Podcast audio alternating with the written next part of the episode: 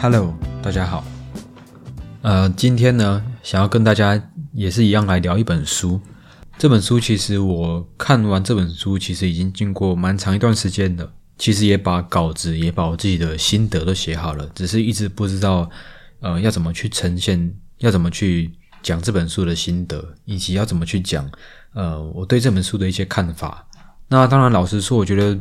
有一些东西是我还没有想得很透彻的东西，然后就还是有一些心得想要来跟大家聊一下的。好，今天讲的这本书叫做《人生一个哲学习题》，好，它是一个。都在研究这些哲学的一个大学教授写的一本书，好，当初在在书店看到，我觉得哎，好像蛮想读一本这个哲学书的，然后然后就来买这本书了。然后这本书算是我第一本哲学的书吧，好，我觉得看完虽然里面有一些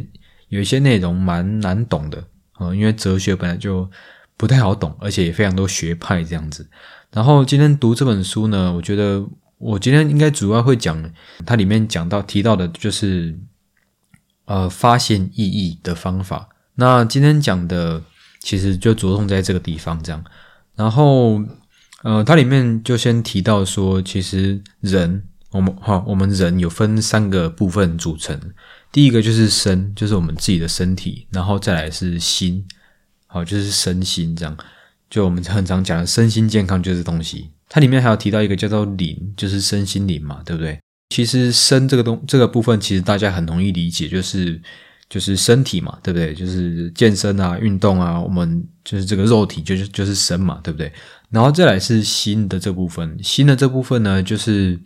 又分了知情意。好，我觉得它分蛮细，就是心就是我们自己的我们自己的想法，我们自己的这些感受这些东西，它又分了三个部分，就是知情意。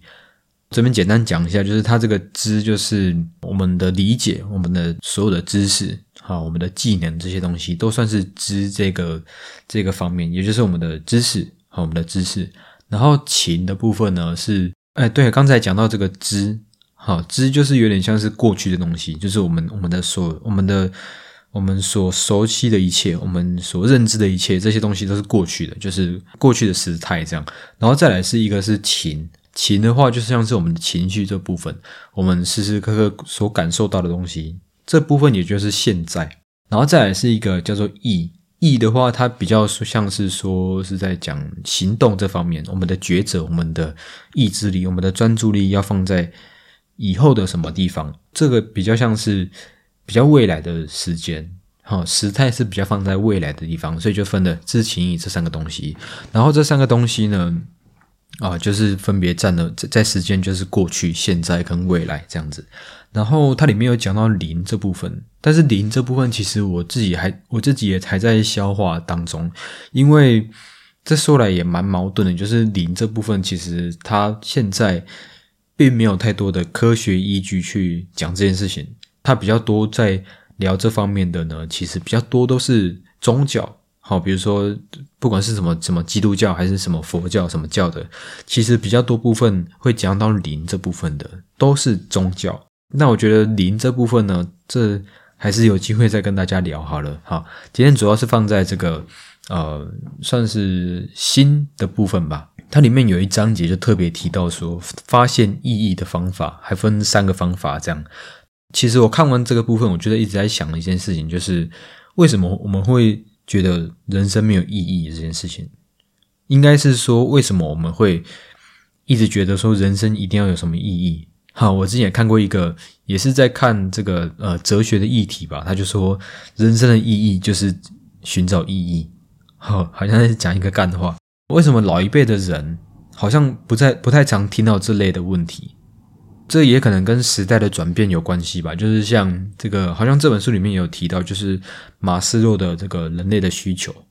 好，就是从从最底层的需求，比如说温饱啊，比如说这个呃买房买车啊，到最后是可能是帮助人类，或者是说什么呃自我超越之类的。好，就是我觉得以前的人可能比较关注的地方是在求温饱，哈，求一个生育这些很基本的能一些东西。啊，随着我们自己的呃科技越来越发达嘛，其实这个安全的疑虑其实就减少很多了。到现在我们呢，好像比较更在意的东西，转为是意义。做一件事情，做一个工作，或者是说做一件啊做什么事情，都要先去看意义是什么东西。这样，先跟我讲意义，再跟我讲工作，是这样子。我觉得现在的大家比较看重的东西是这个吧。我觉得，呃呃，为什么我会这样觉得？是因为我觉得要看呃人类在追求什么东西，他们当下在追求什么东西，可以去有一个有一个很好的评判依据是他们现在最烦恼的东西是什么。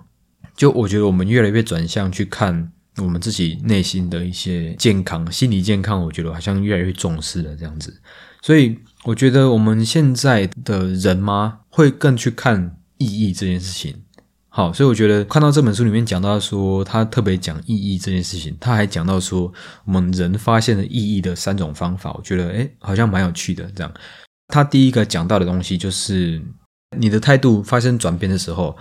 很长就会原本没有什么意义的事情，原本只是一个很日常的事情，却让我们自己有很多的呃转变，就变得说呃，比如说日常的事情，吃个饭啊，聊个天啊，或者是说干嘛，就变得非常的有意义的。它里面讲到一个例子，就是可能有一些人会觉得说生活都没有什么意义的，当他经历过一些啊，那很大难不死啊，或是一些 可能出车祸啊，或者生了一个重病，在鬼门关前走一回的人。都会突然觉悟，都会突然这个世呃世界观啊价值观都会突然啊有很大的转变，就会变得非常的积极。好，他这个是他第一种说的啦，就是我们好像只有经历过一些苦难，经历过一些啊，就是生命突然差点被夺走了，才会发现说生命好像很有意义。这样，这是一种。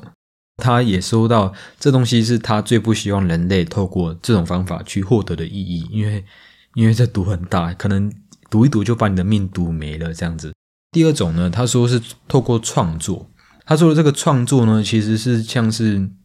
在工作上面，好，然后去做一件事情，去帮助人类。我觉得透过帮助，然后去创作，不一定是说你一定要创作出是一个什么歌曲啊，或者说拍一个什么电影出来才叫创作。他说的这个创作，其实像是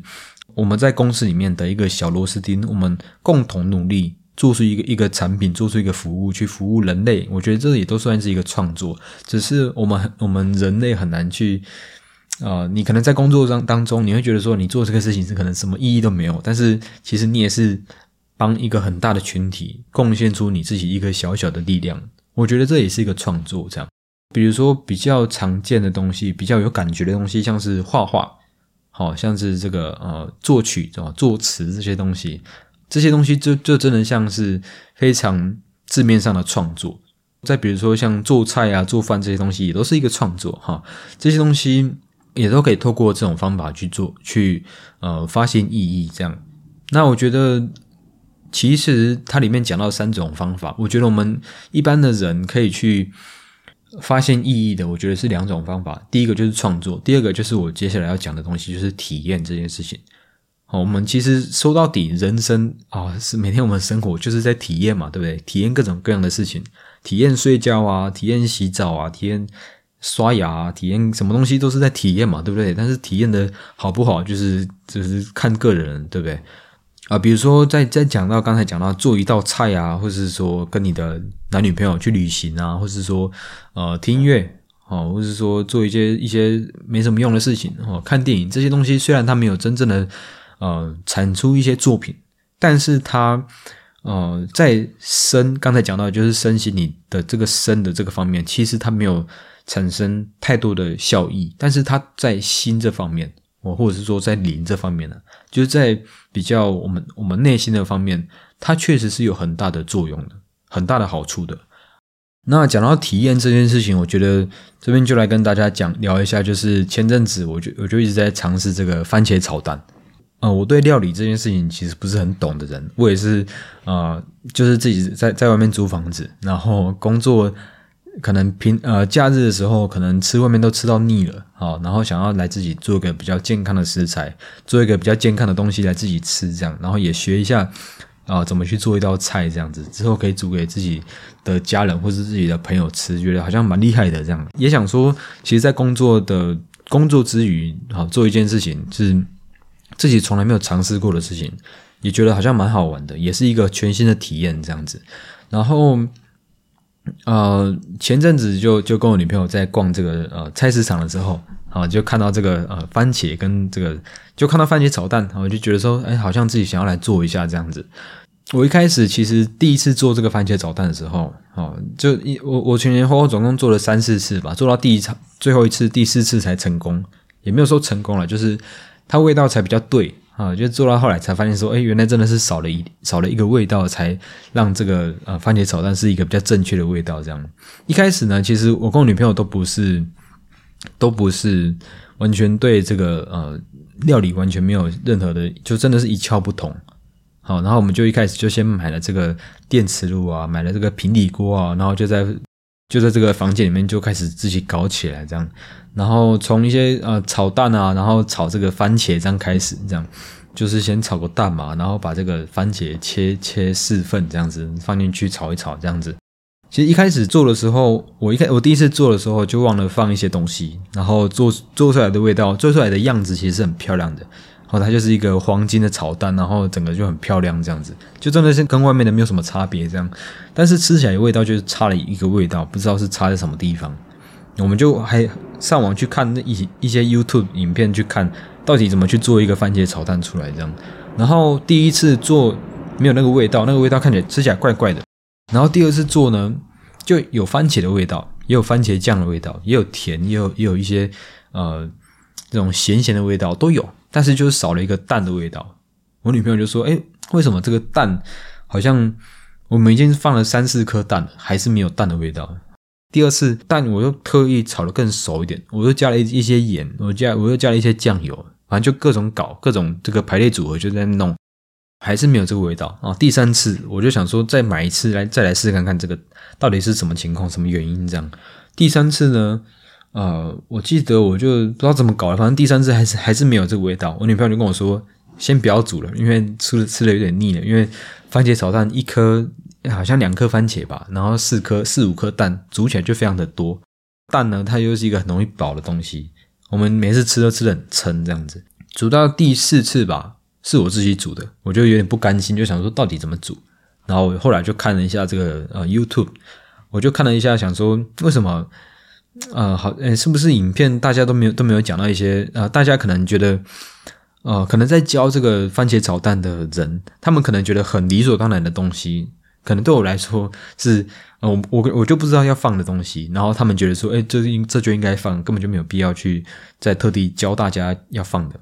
结果我就我就看到一个好像是看起来像大陆的影片，好，大陆的视频，我就点进去看，然后他就他就说到说，嗯，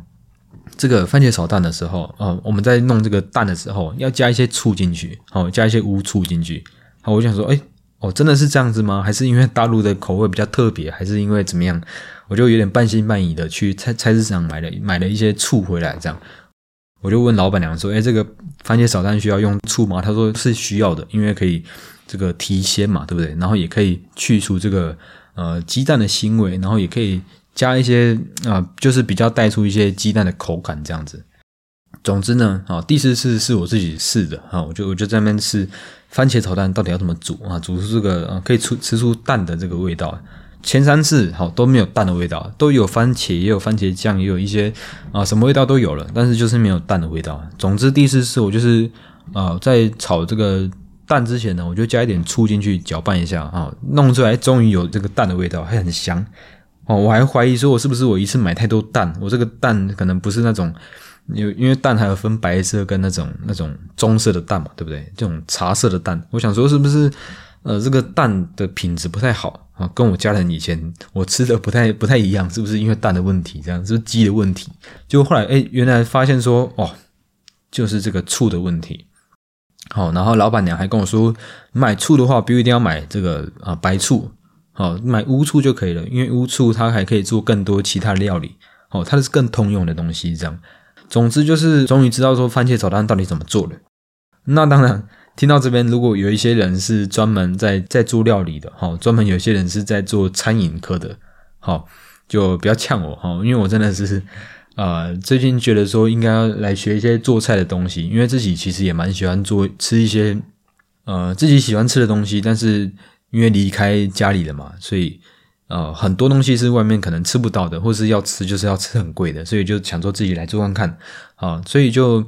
呃买了一些食材，买了一些器具，就自己开始乱搞这样。其实这几个月尝试下来，其实也没有说每天都去尝试做菜，因为我想说，我我我自己其实也相信，如果让我每天都去做饭这件事情，也可以也有可能让我自己变得很很讨厌。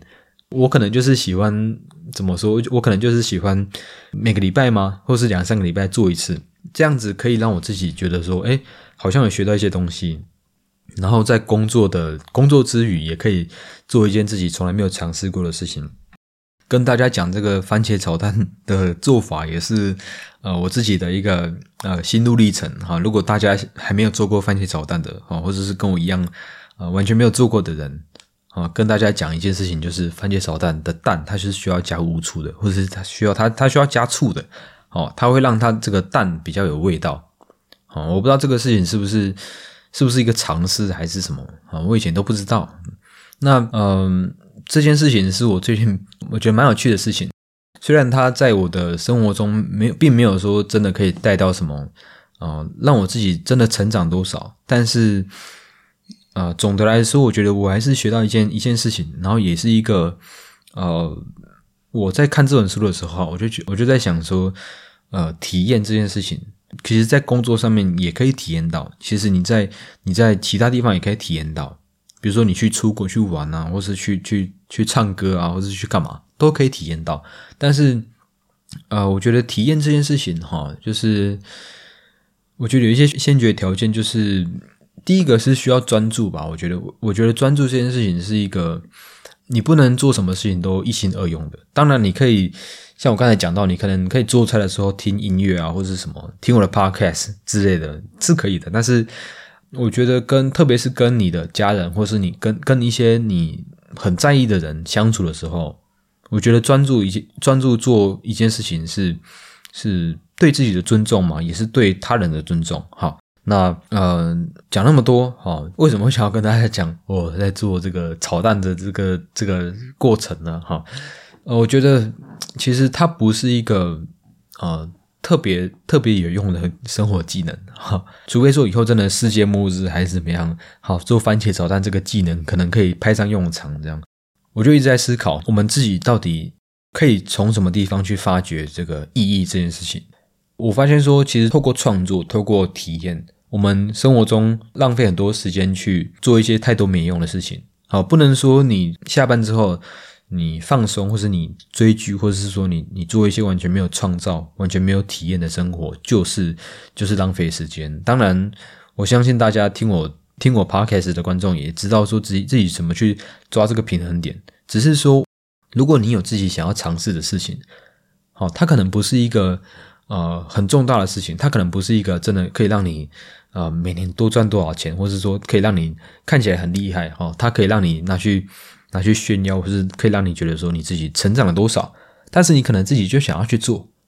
好，我觉得这件事情就是，我也鼓励大家就是去做一些自己想要尝试，但是自己却觉得这他太无聊了，或者是说他太没有意义了。我觉得意义这件事情其实不是一个。啊，别人说没有意义就没有意义的事情，好，你打游戏也可以很有意义嘛，对不对？所以讲到最后，再带到这个这本书里面讲到的东西，就是有时候我们太去在意说，我们一定要在身这方面，就身体这方面得到什么东西，也就是啊，延伸下去，身延伸下去，可能就是物质，好，就是我们常生活间生活中常见到的东西，物质。但是，呃，我就在想，其实。不只是说是在身身体这方面会有意义，其实在身心的这个心的方面也会有很多意义。而我们这一代可能更专注的地方是在心这方面，不能说身或是心哪一个比较重要，而是他们之间必须取得平衡。那当然灵这部分也是非常重要的，所以这也是为什么会有很多人会相信会去信仰宗教。那我觉得这部分其实我还没有到非常的了解，我也没有太多的呃太多的经验。来跟大家分享，所以我觉得这部分，呃，就由大家自己去思考，然后就是身心灵这方面怎么这这三个方面怎么去取得平衡。这样，虽然我们在生活之余可能做很多事情是没有让我们自己的身哦，让让我们自己的其他部分产生产生太多意义的，产生太多效益的，但是在心理方面可能有很多的很多的效益，很多的好处的哈。那今天就跟大家啊聊到这里，我是没有做什么太多的结论哈。总之，我相信大家应该都知道我想要讲什么东西，就是可以去思考一下，就是你可能最近很很烦恼的东西，或者是说你最近很啊觉得闷闷不乐，是到底是为什么？啊，比如说你可能这个荷尔蒙作祟，对不对？你可能缺少运动或者什么，你就去做一些呃身你你自己身体需要的东西。然后你如果真的是心理方面啊，你觉得你自己不知道在干嘛，就觉得说做什么事情都提不起劲，你可能可以去思考东西是，也许不是你的身出了问题，也许是你的心出了问题，或是说你的灵出了问题。那当然灵这方面其实讲起来非常的非常的玄学了哈。总之，我觉得就是可以分身跟心这方这两个方面去探讨哈。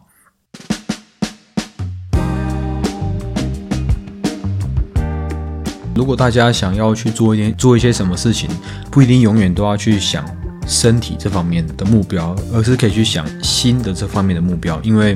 呃，我们本来就是我们人本来就是由身跟心组合而成的嘛，对不对？我们的我们的心要先好，我们的身体才会好；我们的身体好，我们的心才会好。所以啊，希望大家都可以去兼顾这两个方面哈。就如果自自己在工作或是在什么地方觉得无聊了，可以去做个饭或者是做个菜，好像我一样做个这个呃番茄炒蛋，学着怎么做这个番茄炒蛋哈，也是一件这个很值得尝试的事情啊。那那今天就跟大家啊聊到这里，我们下次见，拜拜。